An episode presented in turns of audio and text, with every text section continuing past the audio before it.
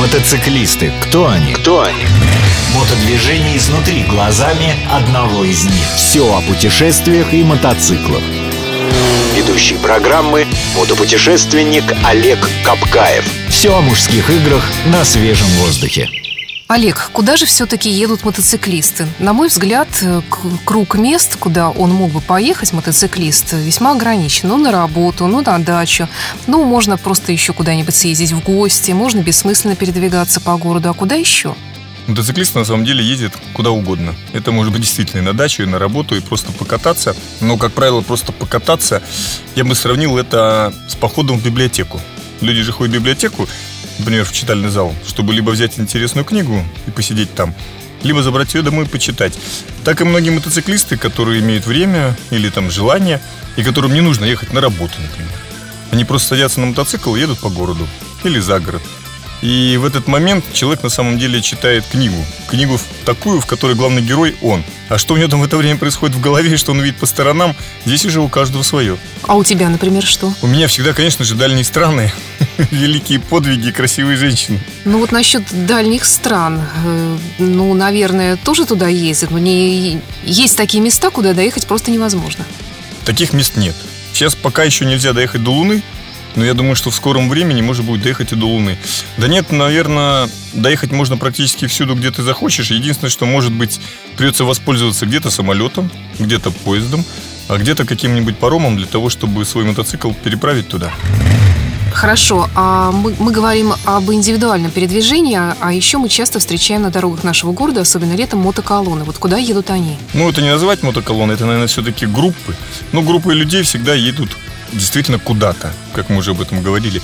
Но они выбирают точку, и для того, чтобы в этой точке, наверное, им было весело или в дороге им было тоже не скучно, они едут группой.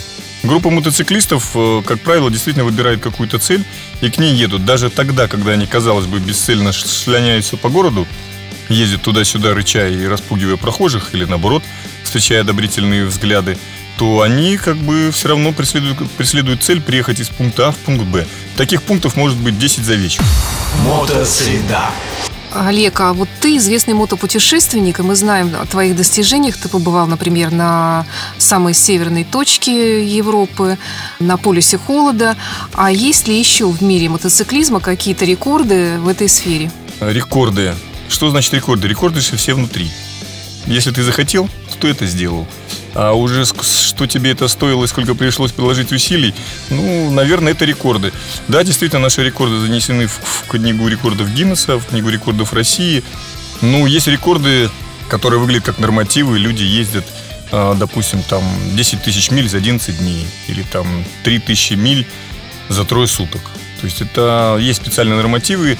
Это, наверное, рекорды. Наши ребята, вот я знаю, ездят там от Мурманска до Владивостока за 8 дней. Ну, то есть это достаточно серьезно, сильно, мощно. Называют они себя медрайдеры. Ну, целесообразность всех этих рекордов, наверное, каждый сам себе определяет. Таких людей, как правильно, рекордсменов же у нас даже что в штанге, что в теннисе, что в шахматах немного. Поэтому, ну, если кому-то нужны рекорды, они их, наверное, делают. Но, как правило, это борьба с собой. Хочется сделать что-то такое, что не делал никто до тебя.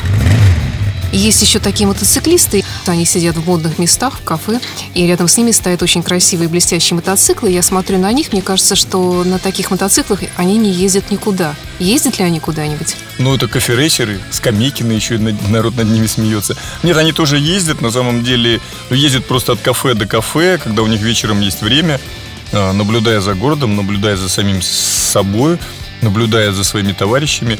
Ну, это тоже времяпровождение и отдых. То есть кто-то в библиотеку, кто-то на зимнюю рыбалку, а кто-то на мотоцикле от кафе к кафе. Мотосреда. Бестолковый словарь. Дождевик. Это, как правило, синтетический набор одежды, либо целиковый комбинезон, либо куртка и штаны, которые одеваются поверх экипировки и позволяют тебе не промокнуть в дождь. А куда ночью едут вот эти вот шумные такие мотоциклисты, которых все ненавидят? Они, едут, е- они могут ехать точно туда же, куда они могли ехать днем. Просто сейчас они едут ночью. Куда в таком случае не едут мотоциклисты? Куда не едут мотоциклисты? Мотоциклисты, наверное, едут везде. Ну, на ноги парады мотоциклисты не ездят. А так-то, в принципе, мотоциклисты едут куда угодно. Потому что сколько людей, столько мнений, столько взглядов, столько пожеланий. Мотосреда. Модельный ряд. Сегодня речь о главном конкуренте Yamaha EZF R1 о Suzuki. Suzuki GSX-R 1000, он же Gixxer, как его называют. Мотоцикл пережил уже порядка 10 реинкарнаций, выпускается с 2000 года. И именно когда он вышел на рынок, он серьезно подвинул Yamaha R1. Потому что это наиболее тяговооруженный мотоцикл, у которого количество лошадиных сил практически превышает его собственный вес. При этом современная начинка, что выхлопной системы, что тормозов, что эластичности двигателя, она, в общем-то, сейчас номер один в мире. Примерно стоимость нового мотоцикла около миллиона рублей. Мотоцикл дешевеет достаточно быстро, ну, потому что, как правило, роняет. При этом за количество запчастей на рынке для такого мотоцикла очень много, потому что мотоциклы бьются, убиваются они не насмерть, скажем так, остаются от них какие-то останки, поэтому а, запчасти вполне доступны. Мотоцикл дешевеет быстро, потому что любителей покупать такие мотоциклы, они покупают либо новый мотоцикл, либо уже совсем заезженный, чтобы его сделать. Поэтому сделать уже под себя и предметно на нем ездить. Если мотоцикл выехал из салона и его хотят продать на следующий день, то, как правило, ну, минимальное падение по цене где-то 15-20% это буквально за несколько дней.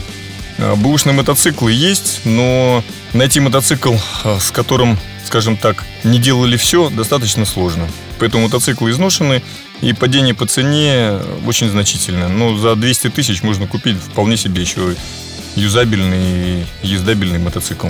В качестве первого мотоцикла такой мотоцикл однозначно не подходит, потому что это один из самых мощных мотоциклов в мире на сегодняшний день.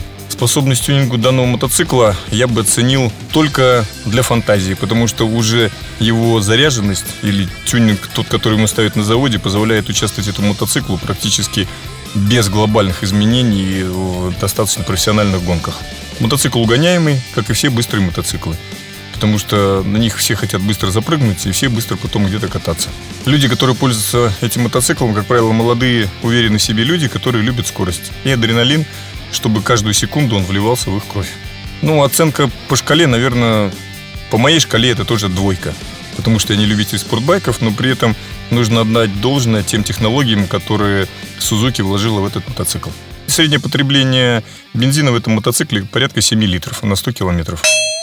Тенденции высокой моды, светские хроники, новинки косметологии, рецепты идеальных отношений.